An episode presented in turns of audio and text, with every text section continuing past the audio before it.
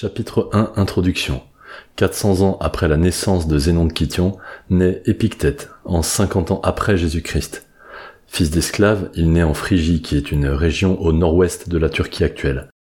Lui-même vendu en esclavage, il y conduit à Rome. Son maître, Épaphrodite, est lui aussi un ancien esclave de Néron qui a été affranchi. Épictète ne s'intéresse pas à la physique. Il fonde son enseignement sur l'éthique pratique puis théorique. Comment faut-il vivre sa vie? Tel est le centre de son questionnement, tout en constatant que certaines choses sont en notre pouvoir et d'autres non, et qu'on ne peut prendre soin de son âme et des choses extérieures en même temps. Chapitre 2 Sa vie Épaphrodite est connu pour être spécialement stupide, mais également spécialement cruel, notamment avec ses esclaves. C'est ce qui va amener Épictète à apprendre à vivre avec la douleur. Alors qu'Épaphrodite décide de tordre la jambe d'Épictète pour le punir, celui-ci le prévient calmement. Attention, tu vas la casser.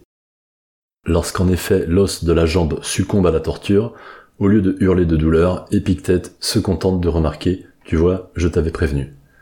Dès lors, Épictète est boiteux. Asservi par son statut et par son infirmité, il développe une force intense, issue tout droit de l'école stoïcienne, qui lui permet d'élever la pensée au-dessus de la souffrance. Ainsi, il trouve une sérénité qui dépasse ceux qui ne souffrent pas physiquement comme il a souffert.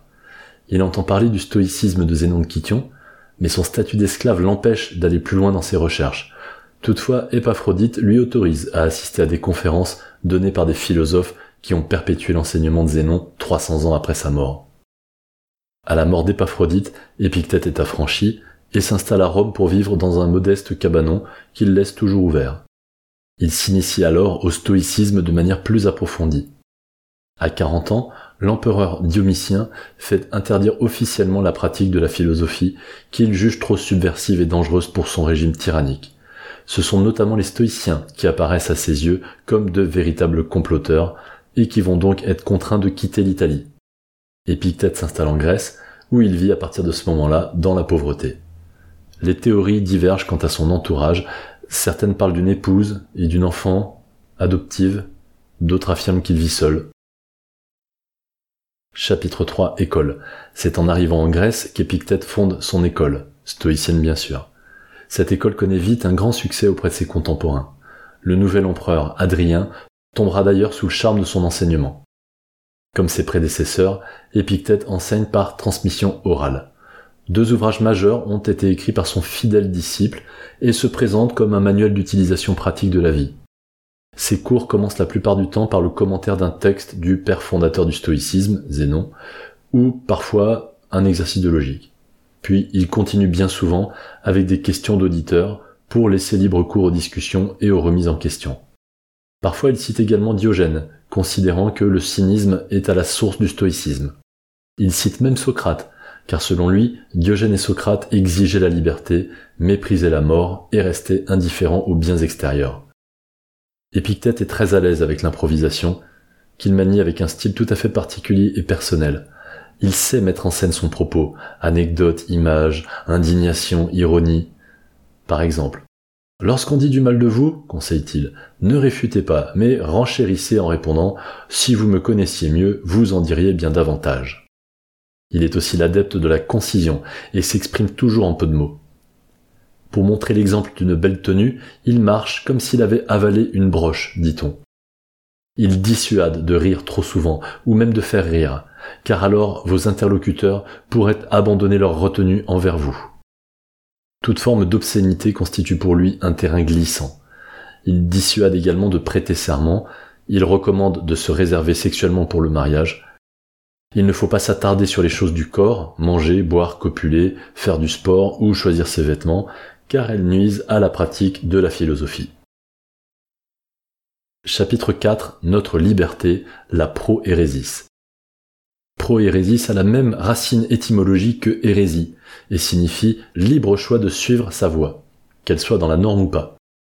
Il nomme pro-hérétique les choses en notre pouvoir, que sont nos opinions, désirs, mouvements, et pro-hérétiques, celles qui ne le sont pas, telles que le corps, les biens, la réputation. Il ne dépend pas de soi d'être riche, en revanche, il dépend de soi d'être heureux. Pour lui, la pro-hérésis, c'est une faculté, une potentialité, à se différencier des autres. C'est notre originalité, notre liberté de ressentir. Il préconise d'aller se promener seul, de converser avec soi-même et de ne pas se cacher au milieu d'un groupe. Bien que nous ne soyons pas responsables des représentations qui naissent dans notre conscience, Épictète estime que nous sommes en revanche responsables de l'usage qu'on en fait. De ce fait, Épictète unit le concept de liberté à celui d'anticonformisme. Nous ne sommes propriétaires que de l'usage de nos idées, et d'absolument rien d'autre sur Terre. Notre réussite et notre perte sont à l'intérieur de nous-mêmes. Le cœur de la psychologie d'Épictète, c'est donc que ce ne sont pas les choses qui troublent l'homme, mais l'opinion qu'il s'en fait. Ainsi, n'accusons pas autrui d'une contrariété, ni même la mort, puisque ce qui doit être considéré comme le mal, c'est l'opinion qu'on s'en fait. La maladie est une gêne pour le corps, jamais pour la liberté, jamais pour soi. Personne ne peut donc nous faire de mal. Le mal ne vient que lorsque nous jugeons qu'on nous fait du mal, en quelque sorte lorsqu'on y consent. En effet, le foyer fume dans l'appartement, s'il n'y a pas trop de fumée, je resterai, s'il y en a trop, je m'en irai, car il faut bien retenir que la porte est toujours ouverte. Il affirme encore que toute chose a deux anses, l'une par où on peut la porter, l'autre par où on ne le peut pas. Alors qu'une image vient troubler ton esprit, rappelle-toi qu'elle n'est qu'une représentation, non la réalité dont elle revêt l'apparence. En conséquence, il invite ses disciples à travailler sur trois axes. 1. Diminuer ses désirs et ses aversions. Un homme n'est jamais le maître d'un autre homme, nous apprend cet ancien esclave affranchi. Nos maîtres, ce sont la vie, la mort, le plaisir et la peine. Ainsi tout homme a pour maître celui qui peut lui apporter ou lui soustraire ce qu'il désire ou ce qu'il craint. Que ceux qui veulent être libres s'abstiennent donc de vouloir ce qui ne dépend pas d'eux. Grâce à ce travail, on se sent moins frustré de voir ses désirs insatisfaits. Et à l'inverse, on limite le risque de se retrouver face à quelque chose qu'on cherche à éviter. S'exposer chaque jour à ce qui nous effraie, la mort notamment, permet de nous centrer sur l'essentiel, Notons au passage que ce sont actuellement les méthodes utilisées pour vaincre ces phobies, s'exposer progressivement à une araignée pour maîtriser l'arachnophobie. Épictète déclare ne pas s'effrayer car il sait que tout ce qui est né doit périr. Par ailleurs, les désirs et les passions amènent chagrin et malchance et engendrent jalousie et déraison. La liberté ne se prépare pas en se rassasiant des choses qu'on désire, mais par la suppression au contraire de ces désirs. Mieux vaut mourir de faim délivré du chagrin et de la peur que vivre dans l'abondance au milieu des angoisses. Par ce premier travail, il enjoint à accueillir avec joie ce que la nature nous donne. N'attends pas que les événements arrivent comme tu le souhaites, mais désire ce qui arrive. Il convient de commencer par ce premier travail car il purifie. C'est le lien qu'on a avec le cosmos. 2. Agir de façon ordonnée, juste, réfléchie, sans négligence. Il est vertueux de s'exécuter à des petites choses, de s'appliquer à ce qu'on peut, de ne pas se fixer des objectifs irréalistes et donc anxiogènes. Il convient de ne pas laisser enfler son ambition dévastatrice, ne pas non plus se disperser dans toutes les directions. Ne sois pas comme les enfants, philosophe un jour, percepteur d'impôts le lendemain, puis orateur. Si tu prends un rôle au-dessus de tes forces, non seulement tu y fais pauvre figure, mais en plus le rôle que tu aurais pu remplir est laissé de côté. C'est en respectant ces concepts qu'on assure son devoir au sein d'une communauté humaine. Dis-toi d'abord qui tu veux être et fais en conséquence ce que tu dois faire. C'est le lien qu'on a avec autrui, donc avec l'éthique. Par ailleurs, le pouvoir et l'argent sont des objectifs illusoires qui éloignent de la liberté et du bonheur. 3.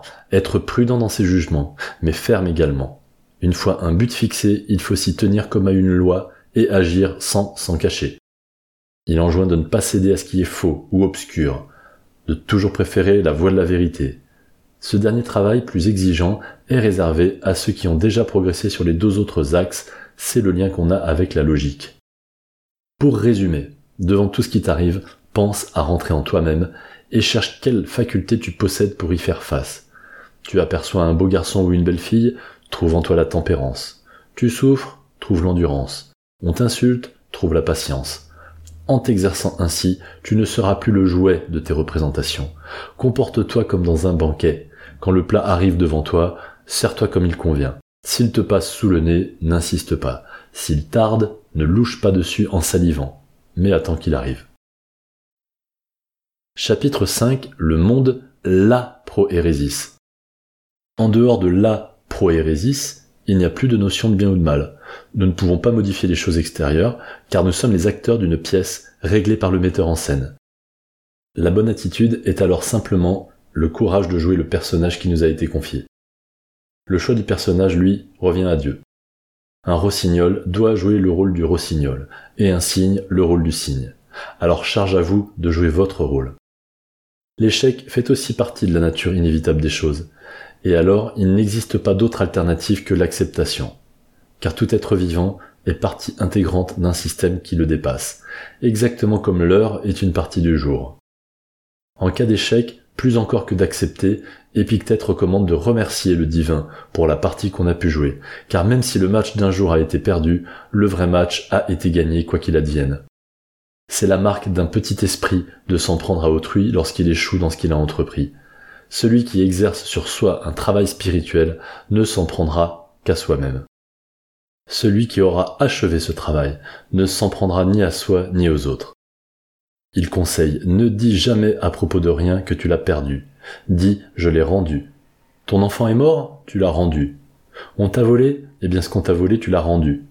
Que t'importe le moyen dont s'est servi celui qui te l'avait donné pour le reprendre. Mais en attendant le moment de le rendre, prends-en soin comme d'une chose qui ne t'appartient pas, comme font les voyageurs dans une auberge. Épictète ne vénère pas la nature, ni même les dieux ou d'autres maîtres. Les stoïciens estiment qu'une telle vénération ne sert à rien.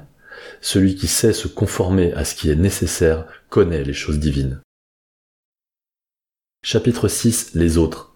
Épictète prévient quiconque veut se lancer dans la philosophie qu'il doit se préparer à être tourné en risée, car un philosophe passera toujours pour un arrogant. Cela dit, rester fidèle à ses principes malgré les colibets permettra, à plus ou moins longue échéance, de transformer ses moqueries en admiration. Mais c'est à double tranchant, car si l'on est vaincu par les propos des détracteurs, on sera doublement ridicule. Il dissuade les mauvaises fréquentations, car aussi propre qu'on soit, si notre voisin se salit, on ne peut pas se frotter à lui sans se salir aussi. Chapitre 7 Conclusion. Pour Épictète, lorsque le malheur est insurmontable, alors il y a un abri indéfectible, un port assuré. C'est la mort. De cette manière, rien n'est finalement si difficile dans la vie, car on en sort quand on veut pour ne plus être gêné. Le foyer fume dans l'appartement, s'il n'y a pas trop de fumée, je resterai, s'il y en a trop, je m'en irai, car il faut bien retenir que la porte est ouverte. Épictète meurt à 80 ans environ, il nous lègue quelques citations qui invitent à la réflexion. Savoir écouter est un art. Si tu bois de l'eau, ne dis pas à tout propos que tu bois de l'eau. Ne lis pas un navire avec une seule encre, ne lis pas ta vie à un seul espoir. Après sa mort, l'empereur Marc Aurèle, ayant reçu l'enseignement d'un élève d'Épictète, se revendiquera clairement de l'école stoïcienne dans son autobiographie, en citant les règles édictées par Épictète. L'ironie du sort veut donc qu'un empereur romain a reçu en héritage la doctrine d'un ancien esclave. Le stoïcisme traverse ainsi les époques comme les classes sociales. Plus tard, Pascal rend hommage aux philosophes dans ses écrits. Le philosophe Alain en fait de même, comparant son œuvre à une Bible pour les esprits rebelles, la qualifiant de révolutionnaire. Il conseille à celui qui apercevra un livre d'Épictète de racheter l'esclave. Les thérapies cognitives, qui fleurissent dans les années 1960, se fondent sur les postulats d'Épictète. En effet, elle stipule que les conduites problématiques des individus sont la conséquence d'une représentation inadaptée et non du fait extérieur en lui-même. Ainsi, ces thérapies remettent la faute d'une dépression nerveuse sur le patient et son incapacité à faire face ou à prendre du recul, plus que sur le déclencheur lui-même tel qu'il est identifié par l'individu.